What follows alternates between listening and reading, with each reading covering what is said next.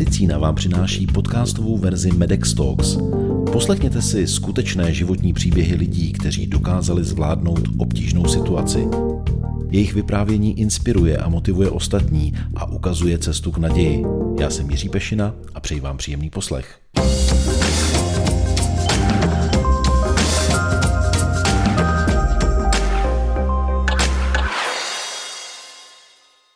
Když byly Matýskovi 3 měsíce, byla mu diagnostikována Duchennova svalová dystrofie.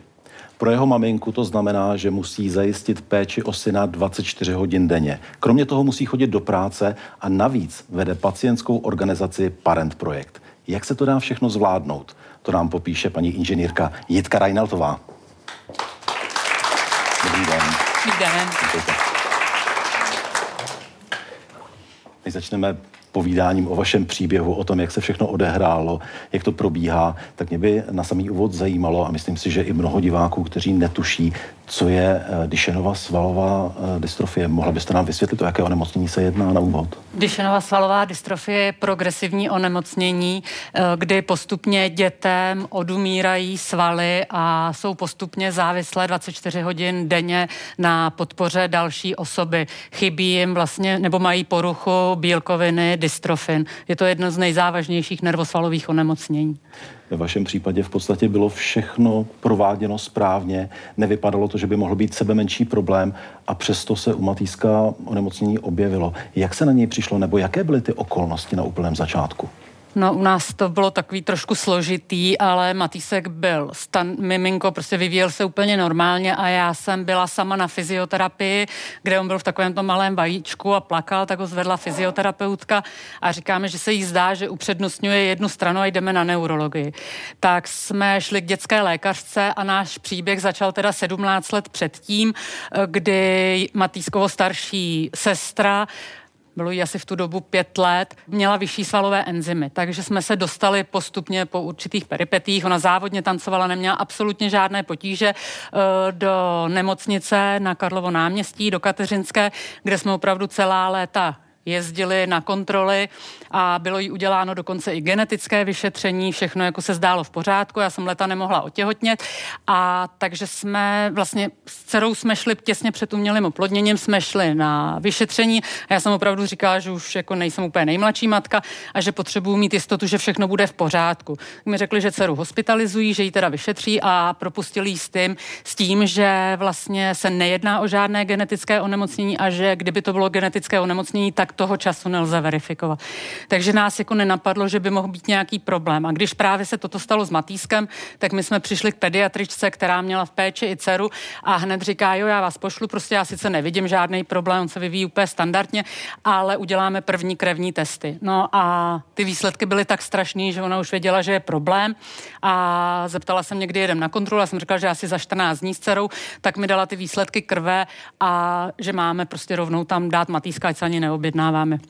Takže to se stalo, já jsem teda seděla na internetu a opravdu mi vycházelo jenom srdeční selhání nebo Duchennova svalová dystrofie a na srdeční selhání teda určitě nevypadal, takže my jsme přijeli do nemocnice, do dneška nezapomenu, jak ta paní docentka úplně zbělela, protože když viděla ty hodnoty, tak si myslím, že jí to bylo asi úplně jasné, takže jsme byli hospitalizováni a jako bylo nejhorší, že já jsem vlastně měla pořád v ruce ten papír a mávala jsem tam s ním, když mi řekli, že vlastně opravdu ještě nemají 100% výsledky, ale jsou si skoro jistí, že to je prostě Duchennova svalová dystrofie, takže jsem tam máchala tou větou, že toho času nelze geneticky verifikovat. V tu dobu už se samozřejmě standardně určovala a zjistilo se zpětně, že prostě byl nějaký problém genetice a že to nebylo úplně v pořádku. No. Takže takhle my jsme se dozvěděli diagnózu a pak se vlastně zjistilo, že dcera je přenášečka a i já jsem přenášečka tohoto onemocnění a u nás nikde vlastně v rodině nikdo historicky ani zpětně neměl toto onemocnění, ani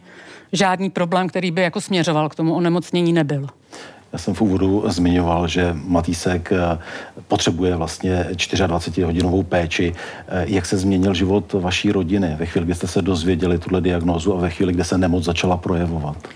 Když jsme se dozvěděli diagnózu, tak to opravdu nastalo peklo, protože si vůbec nedovedete představit a v tu dobu opravdu byly prostě informace, hledáte na internetu a dozvídáte se opravdu velmi negativní věci.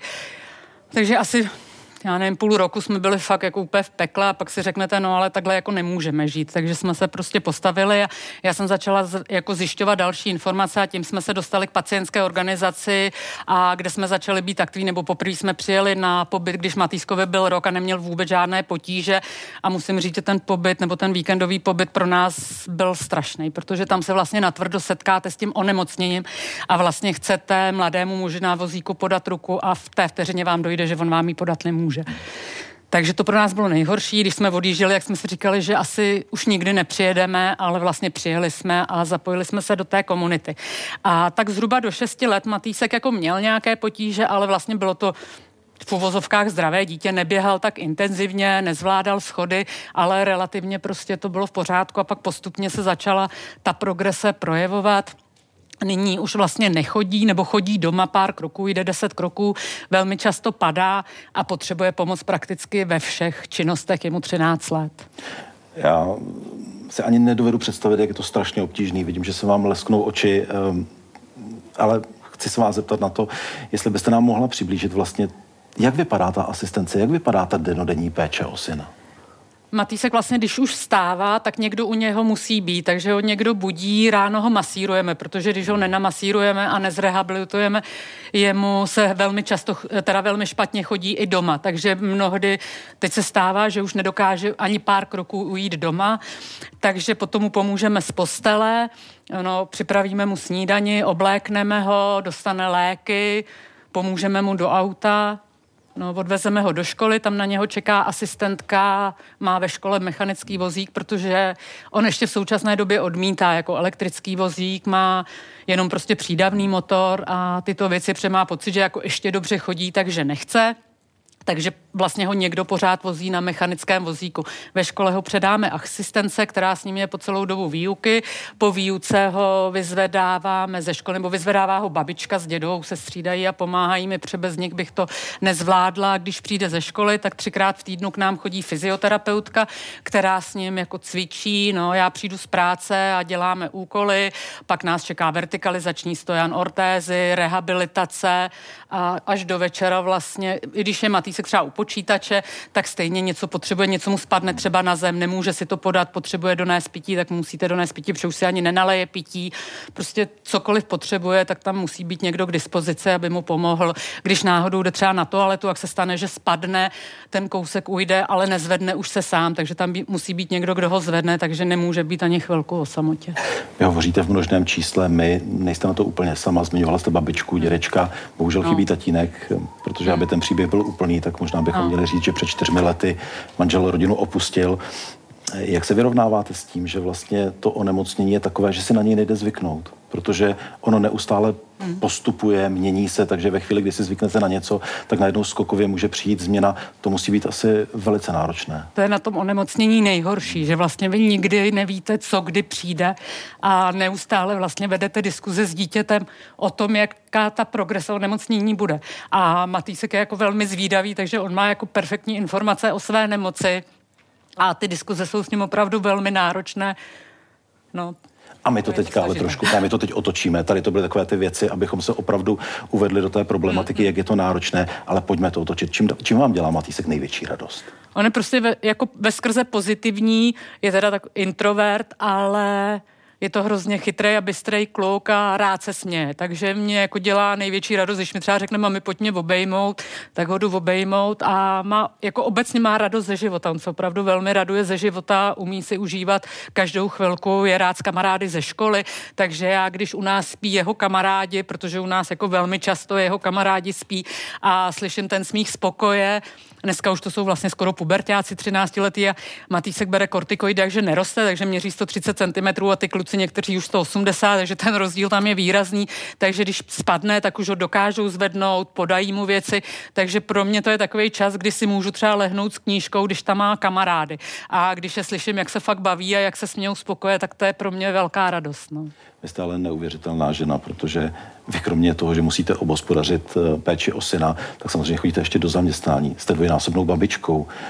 Prozradíte, jaké děláte povolání? Já dělám ve vězenské službě 22 let. No, tak. Ale To je samozřejmě náročná práce, netradiční je pro ženu, ale vy kromě toho jste naprosto nesobecká, protože vy se angažujete právě ve zmíněné pacientské organizaci Parent Project, ale vy tam ještě děláte předsedkyni a pracujete pro ostatní. To už je pro mě úplně nepředstavitelné, jak tohle to může zvládnout jedna žena. Jak to můžete zvládnout vy? Jaký na to máte recept? Jako těžce, ale já už jako v Parent Projektu je skvělý tým, který jako hodně věcí udělá a vlastně v řadě věcí fungují samostatně. Ale ty začátky byly... Já když jsem přišla do té organizace, jak jsem naslouchala rodičům, co by potřeboval, jak jsem si dělala takovou vizi, kam by se mohl Parent Projekt posouvat, protože v tu dobu to byla čistě rodičovská organizace, kdy se rodiče někde potkávali na pobytových akcích, komunikovali teda s lékaři, snažili se, aby se tady zlepšila zdravotní péče, ale Parent Projekt neměl žádné zaměstnance a já jsem tam přišla s nějakými myšlenkami, že bychom měli šířit povědomí o nemoci, protože to je vzácné onemocnění a v České republice je s tímto onemocněním zhruba 350 lidí. Takže jsem vymyslela jako výstavu a tak to jsme šířili povědomí a takže potom asi rok na to jsem dostala nabídku i do výkonného výboru, tak jsem ji teda přijala a asi v roce 2015 vlastně přišlo vedení spolku, že už chtějí končit, že jejich děti už jsou v nějaké fázi onemocnění a dále nechtějí pokračovat a vlastně nebyl nikdo jiný, kdo by to dělal, takže to stálo, jestli ta organizace skončí anebo jestli to prostě převezmu já. A já jsem to prostě převzala, protože jsem asi, měla jsem nějakou vizi, ale netušila jsem, co všechno to obnáší, no. Takže ty začátky byly jako fakt strašný, já jsem spala třeba 2-3 hodiny denně, ale dneska už je to lepší, jako teda s tím spánkem je to o trošku lepší, jsou to třeba 4-5 hodin, výjimečně 6, ale jak jsem říkala, tam už je prostě skvělý tým jako zaměstnanců, který funguje, no. Ale stejně potřebuje to celou vaši osobnost. Všechny ty nejméně 3 důležité aktivity, které musíte zvládat. Když někdo řekne, ježiš, já toho mám až nad hlavu, co pro takové lidi máte jako radu? Jak to děláte, že si dokážete ten život zorganizovat tak, že to všechno prostě zvládnete? No já to úplně, jako ono to vypadá, že to zvládám, ono to není fakt lehký a já bych bez rodiny to nezvládla v životě. Já, že tam mám rodiče, kterým teda už je 70 let, tak kteří mi pomáhají, mám dceru, my bydlíme v rodinném domě, kde jsou 3 bytové jednotky, takže tam vlastně bydlíme všichni a vždycky může někdo zaskočit a pomoct. Takže bez rodiny bych vůbec nemohla fungovat a toto bych zvládat nemohla a kdybych neměla rodiče, předseda má svoji rodinu, tu bych zatížit takovouhle jako měrou nemohla, tak bych už nemohla dneska pracovat, takže bych byla standardně pečující maminka, která se prostě 24 hodin denně stará o své dítě, tak jako řada maminek v České republice. My máme možnost vidět vlastně propagační plakát, jestli to tak můžu nazvat, Parent Projektu. Bylo v pořádku a souhlasili všichni, že takto dávají veřejně v šanc své obličeje a že se hlásí hrdě k Parent Projektu? Já bych řekla, že ano, všichni souhlasí a vždycky dávají souhlas na všech akcích se zveřejněním a toto děláme vždycky na takové akci pro maminky s dětmi, to je týdenní letní akce, kde mají asistenty děti a maminky opravdu na těch našich, my děláme 9 pobytových akcí ročně a maminky mají, vlastně to je pro ně mnohdy jediný čas, kdy si, nebo i tatínci, kdy si mohou odpočinout, jo. Takže děláme tento týdenní pobyt pro maminky s dětmi a kde vlastně máme vždycky jeden den takový, že kadeřnice jim udělá vlasy, nalíčí je, vizážistka a máme profesionální fotografku, která jim udělá fotografie. Všichni se na to jako těší a je to pro ně takový svátek a my vždycky vymýšlíme, co udělat a jak ty fotografie využít. A tohle je z loňské akce, kdy vlastně jsme měli ten rok, jako dokážeme víc, než si myslíte a pak teda to poděkování, protože máme řadu partnerů, tak děti jsou vždycky nadšené i maminky a velmi rádi se do těch kampaní zapojují. Je to pacientskou organizací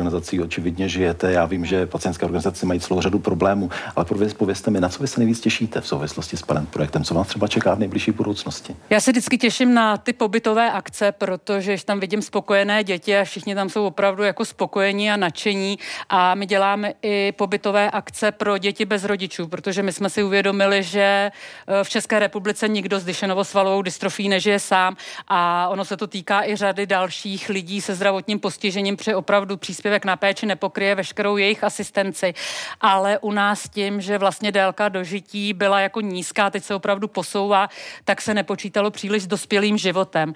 A my se snažíme vlastně teďkon děti vést k osamostatňování, k samostatnému způsobu života, tak to pracujeme i s rodinami, že ta možnost opravdu je, že děti mohou pracovat i s ohledem na své zdravotní postižení, jenom prostě v určitých oborech nemohou dělat kdeco, takže se snažíme vlastně jako opravdu zlepšovat kvalitu kvalitu života těch rodin celých. Přece uvědomujeme, tam jsou sourozenci, že opravdu takto závažné onemocnění má velký dopad na celou rodinu, nejenom na toho človíčka s tím onemocněním. Paní Reineltová, já osobně obdivuji, co všechno dokážete, jak to zvládnete. A myslím si, že naprosto právem jste v loňském roce získala ocenění osobnost neziskového sektoru. Jitka Reineltová.